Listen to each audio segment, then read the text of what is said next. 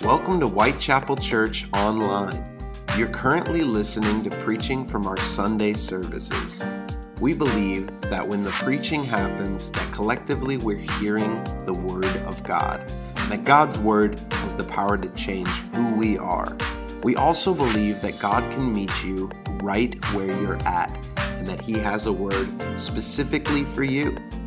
We hope that you enjoyed today's sermon, and we would love to have you at an in person service. Head over to whitechapelchurch.com to get more info. Enjoy the sermon and be blessed. Good morning. Have you felt the presence of God in this place? We're going to talk more about that today. I want to add one thing it's celebrate recovery plus one. We don't want to leave that out because that's, is what, that's what distinguishes this from a program to a presence and a ministry. Can't do it without God. You can't do it. You can experience some recovery, but you will not experience the full recovery of a transformed life in Jesus Christ. Pastor Michael has been talking to us about God dreams. He's been talking to us and focusing on the God dream of being a place of powerful prayer. And really, when we look at the scripture, we recognize and we understand that everything is built on prayer, which in essence is the presence of God in our life and us walking with God, sharing our life with God. I think sometimes we complicate prayer or we put prayer in a box. And the box of prayer looks like, well, I'm, I'm in this posture and I'm speaking in this way. I think that prayer really is this it's, it's conversation and it's not one way. It's not talking to God, it's talking with God and God talking with us. And so, as he has been speaking to us about powerful prayer, and he began to launch into a little bit of the Lord's Prayer with that, uh, last week he, he spoke to us about Thy kingdom come. Powerful message. The, the thing I, I love about uh, the message of that is, is what you pointed out so well, and it's, it's so solid biblically. And that's one thing that, that I hope you recognize that Pastor Michael walks in the solid word. He walks in deep and, and, strong theology. But the kingdom of God is not something that's not, uh, uh, it, it's here. Really, that was the emphasis. The kingdom of God is now. It is also in heaven, but it's also on earth. And so he began to speak, as he said, the kingdom of God. And, and as I was listening to the sermon, the Lord just began to say some things to me. And, and I mentioned those to him, and he said, Preach it then. I said, Okay. I need to learn to keep my mouth shut, apparently. But I am excited to bring to you those things that I think the Lord has for us today. I think there's some, some deep things that are very simplistic that will help you in your quest to experience the kingdom of God. I want you to understand that the kingdom of God says this it, it, it says, Thy kingdom come, thy will be done on earth as it is in heaven. Thy kingdom come, thy will be done on earth as it is in heaven. And my screen is stuck, and so I may have to get some help here. There we go. That's the, that's the part of the prayer, thy, thy kingdom come, but then it continues. It's, it's an ongoing sentence. Thy will be done on earth as it is in heaven. And so when we begin to understand the will of God, you need to understand this that, that His will is glorious. His will is, it's wonderful. His, his will is liberating. It's not, def- it's not confining, it's liberating. God's will is good.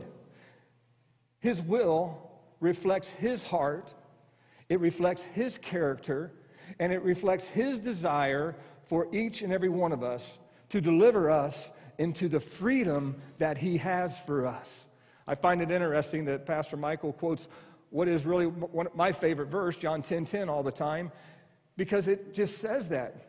While the thief comes to steal, kill, and destroy, Jesus has come so that we may have life and that we may have it in fullness or we may have it in abundance. You see, it's the freedom that we experience when we experience God's will. It's not a life that is confined to rules and regulations. It's liberating and that we can walk in who He is. However, I have, I have noticed this and, and I have seen this throughout my life is that too many Christians are bound. Too many Christians are not walking in the fullness and the life and the abundance of what God has. And it's all contained right here in this scripture Thy kingdom come, thy will be done on earth as it is in heaven. God's will. So there's, there's this, this concept that I want you to grasp and understand in this moment. There has to be a transfer from the power of the kingdom of God from above to earth. Thy kingdom come, thy will be done on earth as it is in heaven. We cannot walk in the power of God unless we experience the power of God. And so, if we try to obtain and walk in the kingdom of God, as we have been encouraged and, and challenged to do in the scripture and in sermon, we need to understand that, that we have to contain the power of God. Otherwise, we're walking in our power. Thy kingdom come, thy will be done on earth as it is in heaven. I talk often in conversations about a, a, huge mentor in my, my life, Morris Burke, was who is the founding pastor of Warner Christian Academy, and he was my pastor in, in my most formative years, my teenage years. And he, he, he was an amazing man. And, and after he left Whitechapel, after 20 plus years of ministry, his, his ministry went literally international. He spoke all over the world. He, he was an amazing communicator, and he also wrote many books. One of the books that he wrote, my favorite book that he wrote, is called The Miracle and the Power of a Blessing. I spoke on that a couple years ago, and, and the, the little poinsettia bush that turned into a tree, and, and, how people came from all over the country when he would preach and teach about the miracle and power of, of how this little tree was blessed, how it grew. But in that book, he talks about this very thing. He talks about the kingdom of God. And I want to read just a little bit out of that book. I have it in type where I can see it. He's talking about the, the power of God. And he says this He says, What comes next in the Lord's Prayer? Our Father, which art in heaven, hallowed be thy name. What comes next in the Lord's Prayer? Oh, yes, thy kingdom come. Thy will be done in earth as it is in heaven. The whole idea of God's kingdom has intrigued me for a long time. It should intrigue you too. I have trouble with the idea of the king of the universe parading down Main Street on a white horse. What kind of crown will we fashion for him who holds constellations of stars in his hands? Does Jesus' prayer help us understand the kingdom? Perhaps this parallel principle helps you. Does the kingdom of God truly reflected in us? And he goes on in his book, and I actually have had the blessing of hearing him speak this sermon where he talks about the parallel principle. And so you see this, this artistic rendering. It's not great quality. I, I took a snapshot of it, and, and that's what it looks like. I'm not the best with technology, but you get to see it. And so it's power lines power lines, and then underneath it, there's a line there. That line represents a copper wire or a copper pipe.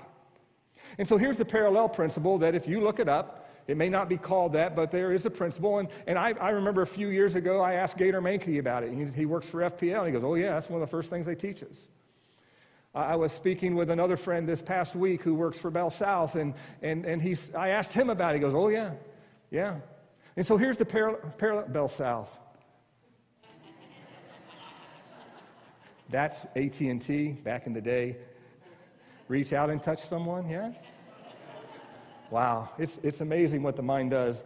So I'm kind of stuck somewhere in that last century. But nonetheless, this, this parallel principle, Florida Power and Light and AT&T, uh, you're trained to understand that when you're working around overhead power lines that you need to be careful because if you parallel, parallel a, a line underneath a copper line underneath the power lines the electricity will transfer from those power lines to whatever it is underneath it the copper in this case the copper pipe intriguing isn't it i've known that principle and i got to tell you it's stuck in my head and I don't walk around with copper pipes.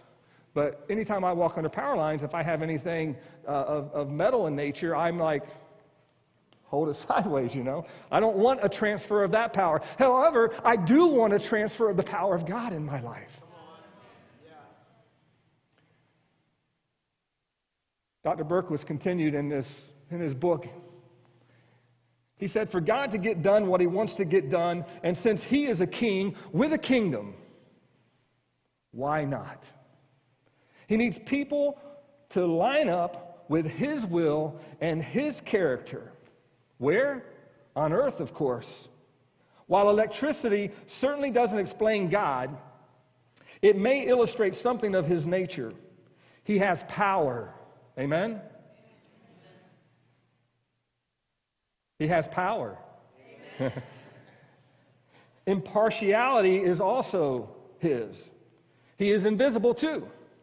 In the same way that the overhead power lines provide us with the ability to do all the things we need to, do, need to get done, God's power is always there. It doesn't disappear, does it? Just because we're not walking or experiencing the power of God, does it mean that it's not there? It's there. But have we aligned our lives with the power of God, with God's will? And then he continues whether or not you receive the things you need, healing, for example, depends not so much upon what God chooses to do for you as it does upon you. That's powerful. I got to read it again. Whether or not you receive the things you need depends not so much upon what God chooses to do as much as it does upon you. Small wonder that we need to pray. Thy kingdom come, thy will be done on earth as it is in heaven.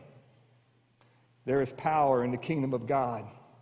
And as we begin to understand the power of God, we need to really understand how that transfer happens, right? How, do we experience this power of God? And so we get this basic concept of, of we need to align our life with God's will. We begin to understand the, the criticalness of this. And it's really found for us in Acts chapter 1, verse 8. It says, When uh, you receive the power of the Holy Spirit, let's, let's, let's make sure we get this. When you receive the what? The power of the Holy Spirit, you will be my witnesses. This scripture is often misunderstood. There's a lot of teachings uh, throughout the church that the evidence of the power of the Holy Spirit is found in spiritual gifts. That's not what the scripture says. The evidence of the power of the Holy Spirit is you will be a witness. That's the evidence of the power of the Holy Spirit. You see, God doesn't just give us the power that He has for our own benefit, He gives it for the benefit of others. Thy will be done on earth as it is in heaven. For God desires that no man would perish outside of His grace and His love. And as we understand that scripture and we understand that, that there's power in the Holy Spirit, and we need to walk in the Spirit, you see, that's the alignment. Jesus said, I must go so that one greater than I may come. What Jesus was saying is, I'm leaving the earth, but God's going to send His Holy Spirit to the earth, and that's where the power is.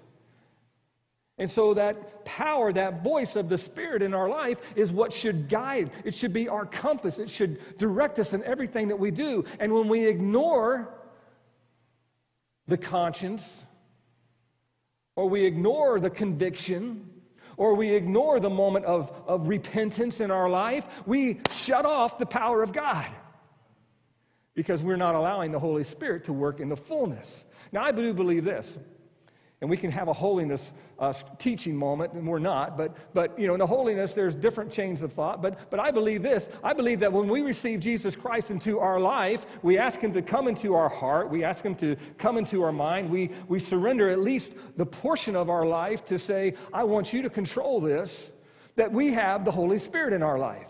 But we don't have it in its fullness. In fact, we'll never fully receive the Holy Spirit in our life that we would walk in a perfection that Jesus walked in. It's not obtainable, not on this piece of land that we walk on.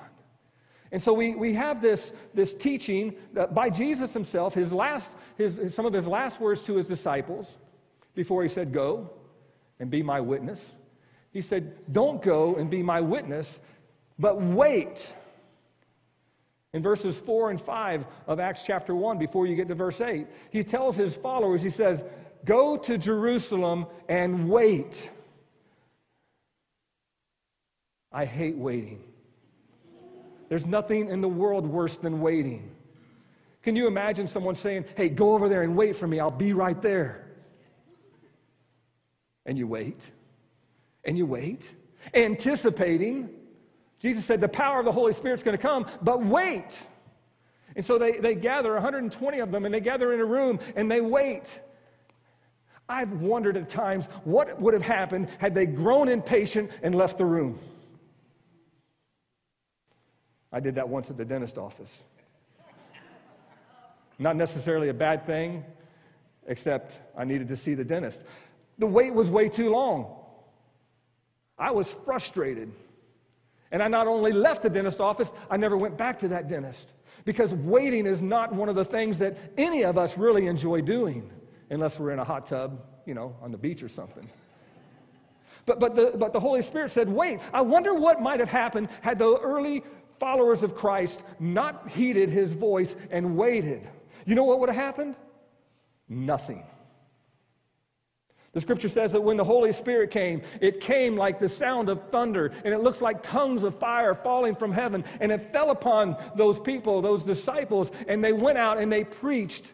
And they preached in languages they didn't know, but people had gathered from all over for the celebration. And when they heard them speaking, they heard it in their own dialect. You know what the power of the Holy Spirit did? 3,000 were saved when Peter preached. You see, there's a power. And had they left that room without the power of the Holy Spirit, they would have not experienced the Pentecost. They would have not experienced the power of God. And I wonder how many times we launch out into the world, into thy kingdom come, and we don't walk in the power of the Holy Spirit. I've been guilty. We've all been guilty. I get so caught up in what I need to do and what I want to do. And if I try to do it in my power and my ability, it's not going to have the result. We have to walk in the power of the Holy Spirit.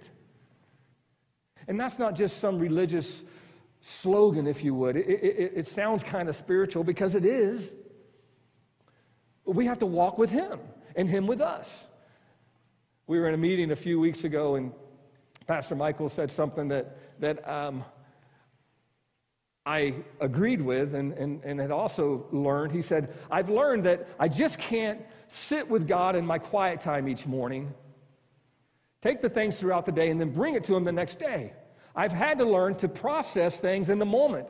So, in the flow of life, we have to have such a connection with the Holy Spirit that we can have His guidance and His direction for things that need to be addressed right then. So, thy kingdom come, and we talked about going into our neighborhoods, and we talked about talking to those who, who, who need Jesus.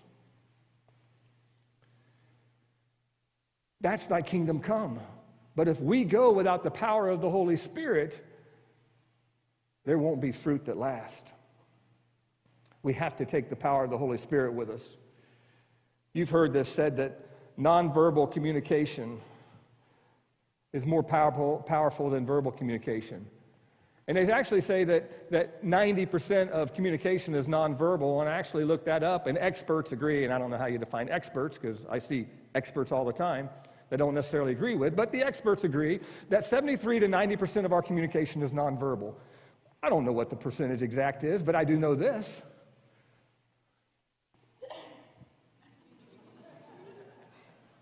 You see, we can communicate without opening our mouth.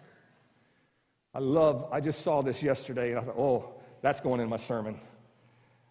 I love it when Facebook gives me good stuff. An Amish man was once asked by a tourist if he was a Christian. His reply was, You'll have to ask my neighbor. and, and you know the Amish community. They deny themselves modern invention, modern conveniences. They, they ride around in horse and buggies with, with horses, thus, horse and buggies.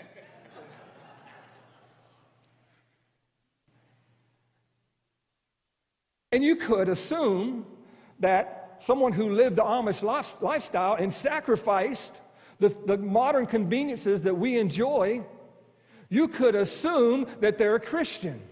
No. Just because you follow the rules doesn't make you a Christian. Your life is your sermon. And when you understand your life is your sermon and you understand that so much of what we communicate is nonverbal, it's not going around and saying, Do you know Jesus? And giving people Jesus all the time. It's not about our spoken word unless our life communicates the same message. We've all been around people who kind of exploit, I think, Christianity. In my rentals that I have, I have people from time to time and I say they play the, the Christian card because they lead with, Oh, I'm a Christian. To which I then say, Red flags, warning. Because unfortunately, so many times when someone is leading with that, their life doesn't align with it. And so they're compensating. Now, I'm not saying that we shouldn't declare that we're Christ followers. I'm not saying that at all. What I'm saying is we shouldn't lead with our mouth, but we should lead with our actions and what we do. And you've all heard it said that people don't care what you know until they know that you care. We need the power of the Holy Spirit. We need to know that our neighbors see so much of Jesus in us that they would say, That person, there's something different about them. I'm going to guess they're a Christian. And I've been around people and like, they're, they're Christ followers. It's, it's so plain. I, I watch them and, oh, yeah, yeah, they have the love of Jesus. They're not out jumping off, you know, at the street corner with a megaphone, you know preaching a, a hell and, and fire brimstone sermon, which quite honestly isn't all that effective. But their life is their sermon. Our lives must be our sermon, but we have to have the power of the Holy Spirit in our life. And so we have to experience the transfer of this power. So I want, I want to give you as much practical stuff as I can because I'm, I'm kind of simple and so if you talk too intelligent to me, I don't get it. But if you can kind of dumb it down for me, I can get it, okay? So I figure if I'm that way, maybe you are. But if you're not, I've learned that if I can communicate with a first grader, if you have the intelligence of a first grader, you can get it too. Right? Is that right, Mike? Is that, yeah, yeah. Too many educators in the room. So my sister was here a few months ago, three or four months ago, and she bought a new car. And we were going to see one of our kids about 10, 15 minutes away, and she says, I want, I want you to ride in my new car with me. I'm going to drive it out, and I'm going to let you drive it back. Now, that may not seem all that exciting, um, but it was. She bought a Tesla, okay? So there's two things about a Tesla. Number one is it's electric. And I'm like, electric. You know, there's, there's, it only goes like 300 miles and you got to get recharged. Ooh, I can go about eight hours and I need to be recharged. Hmm. There's so many analogies in this. And so she pulls out of the driveway and she floors it. Now, first of all, I don't like not being in control. I like to always drive. Julie will tell you, I never let her drive. I almost cut my finger off a couple years ago, and on the way home, as they had sewed it back up, I looked over and I said, You know, the worst part of this whole experience is sitting in the passenger seat going home. because there's just, I, I, like to be in the driver's seat. And she's a good, she's a good driver. 10, 12 Julie, or 10, 2, you know. She's very careful. She hasn't totaled any cars in the last two years, and I have. Not my fault, by the way. So quit pulling in front of me. So, so, so we get in the car and, and, and she floors it. Julie was in the car and, and we're just like, and I want to tell you, I could not believe the power of this thing. It was zero to whatever she got up to, 40 or 50, and literally half the time that it would take a, a gas or a diesel automobile. I was like, whoa. It doesn't even have a transmission. I don't know how these things work. It's just like, wow, that's impressive. That's impressive. Then she takes it a step further, and I don't know if you know this, but those cars have the new technology. They drive themselves. So the only thing worse than somebody else not driving is nobody driving, right? it's like, are you serious? Yeah, watch. She computer, there's no dashboard, there's a computer, and she hits the computer, and it starts driving itself.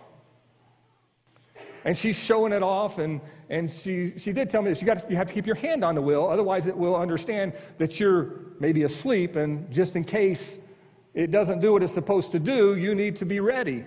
And sure enough, we go around a corner, and there's a railroad track there, and it didn't turn.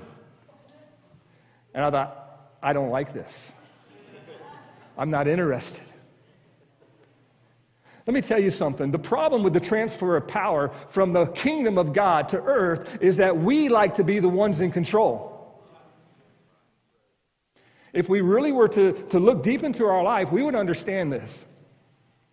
We like to be in control. And so when I drove home, it was the weirdest thing ever. I guess you get used to it. She calls her car Judy from the Jetsons. So, back those of you who knew what Bell South was, you know who the Jetsons were. The rest of you people, Google it. And if you don't know what Google is, that's because you know what the Jetsons are, right? so you understand we got some stuff going on here. Been a lot of change. I remember the first iPhone I bought, and the girl's going through this. Well, I just go to Google and do this. I'm like, you go to who? But anyway, I know Google now. Google and I, we spend a lot of time together. And it was in control. However, you couldn't fully trust it. And when we got to that same turn, but going now home, it didn't read the lines. It, it, apparently reads the lines on the roads, and, and I guess they were a little dull. And I gave it a chance, and then I had to take the wheel. Let me tell you something. When we take the will from God, it doesn't work out well. And, and learning to fully surrender ourselves to God is, is a process. And so the Holy Spirit comes into our life, right? Because we accept Him as our Lord and Savior, but there's this transformation that takes place. In fact, you'll see it in Philippians chapter 2 or uh, chapter 3, verses 20 and 21. But our citizenship is in heaven. We don't belong here. We belong in heaven. The kingdom of God is here, but the kingdom of God is in heaven. And we eagerly await a Savior from there, the Lord Jesus Christ, who, by the power that enables him to bring everything under his control. It will transform our lowly bodies so that they will be like his glorious body. And so this tells us the process. You see, there's a transformation taking place in your life. If you've accepted Jesus Christ as your personal Savior, you are in a mode of transformation or stagnation. You see, as the Holy Spirit would transform us, it's a lifelong process to which I will never experience perfection until I go to the kingdom, my citizenship in heaven, where we will be transformed fully in His likeness.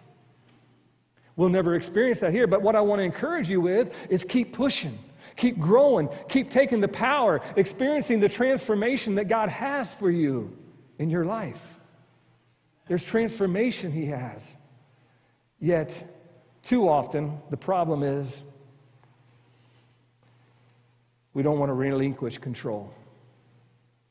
I have to take my hands daily. It's a daily discipline to take my hands off the steering wheel and say, Not my will, but your will be done.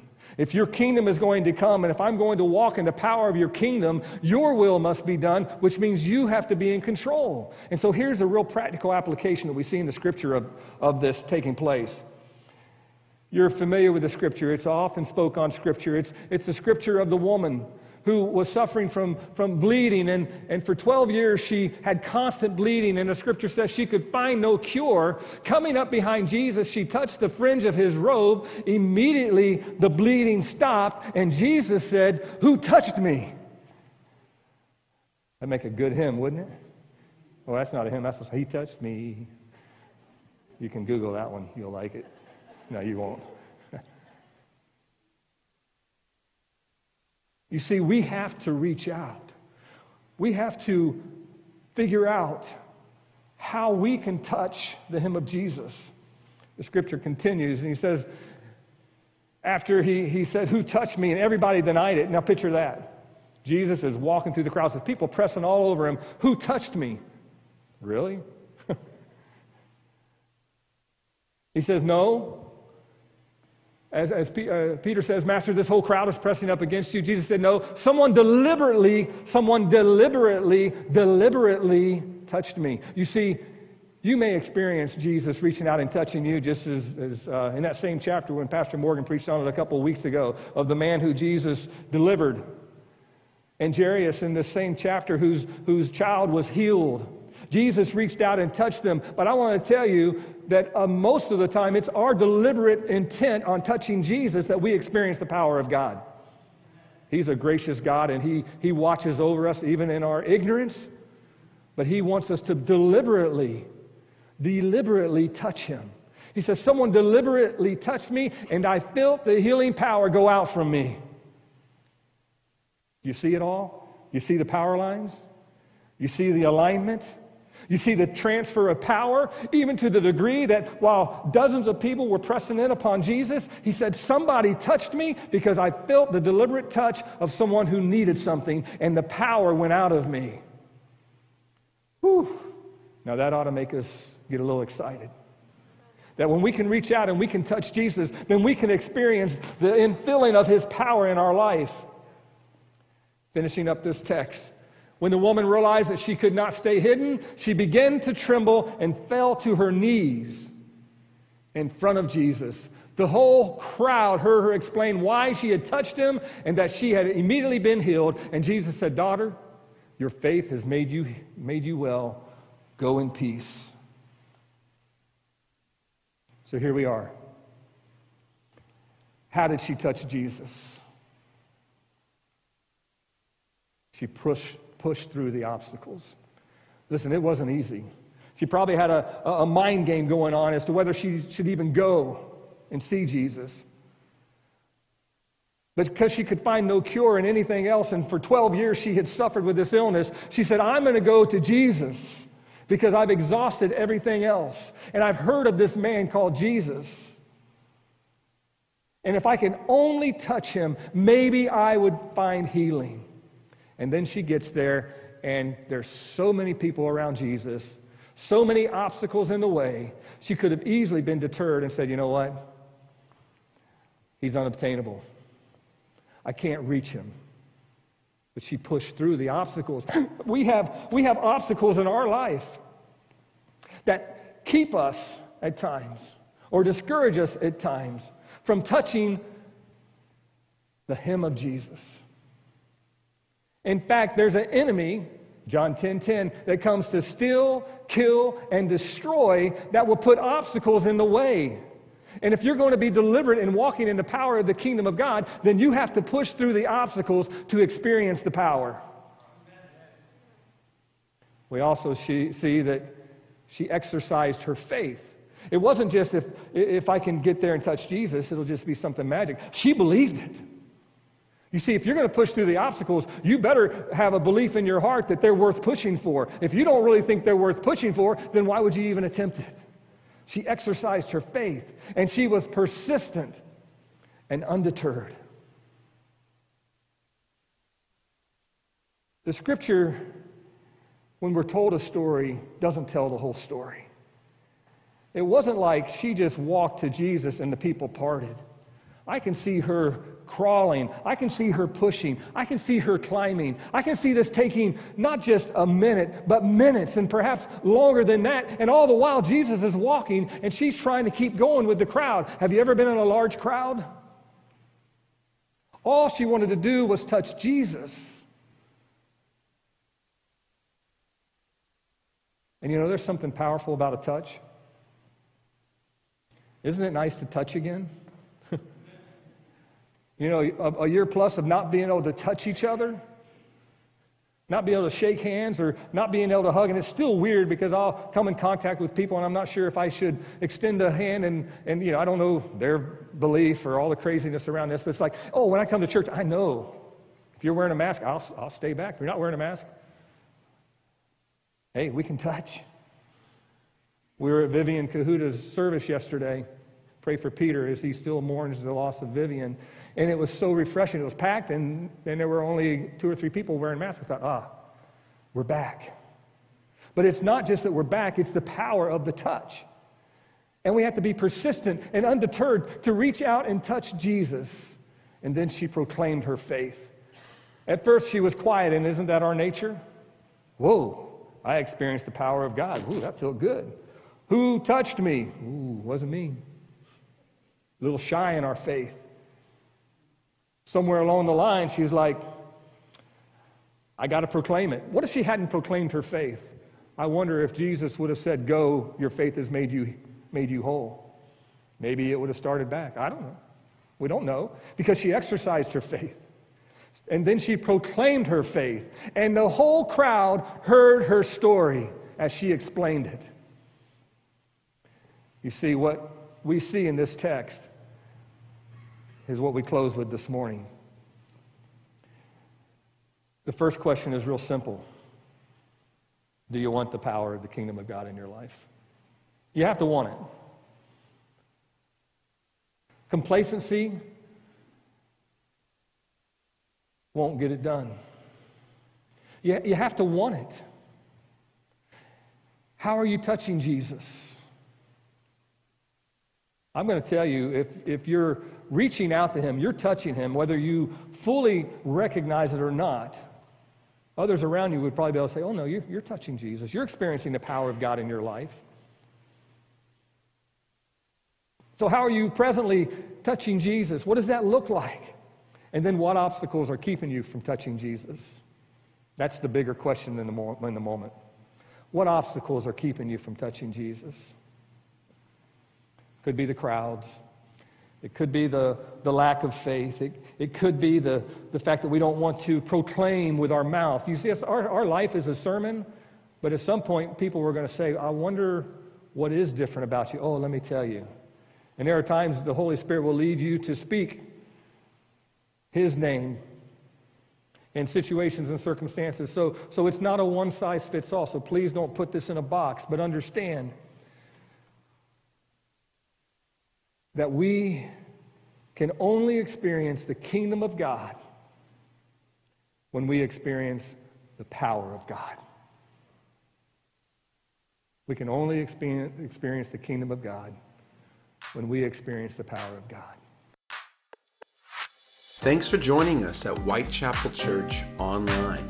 We pray that today's sermon blessed you and that you'll continue to join us as we lean into God's Word together. Until next time, have a great week and be blessed.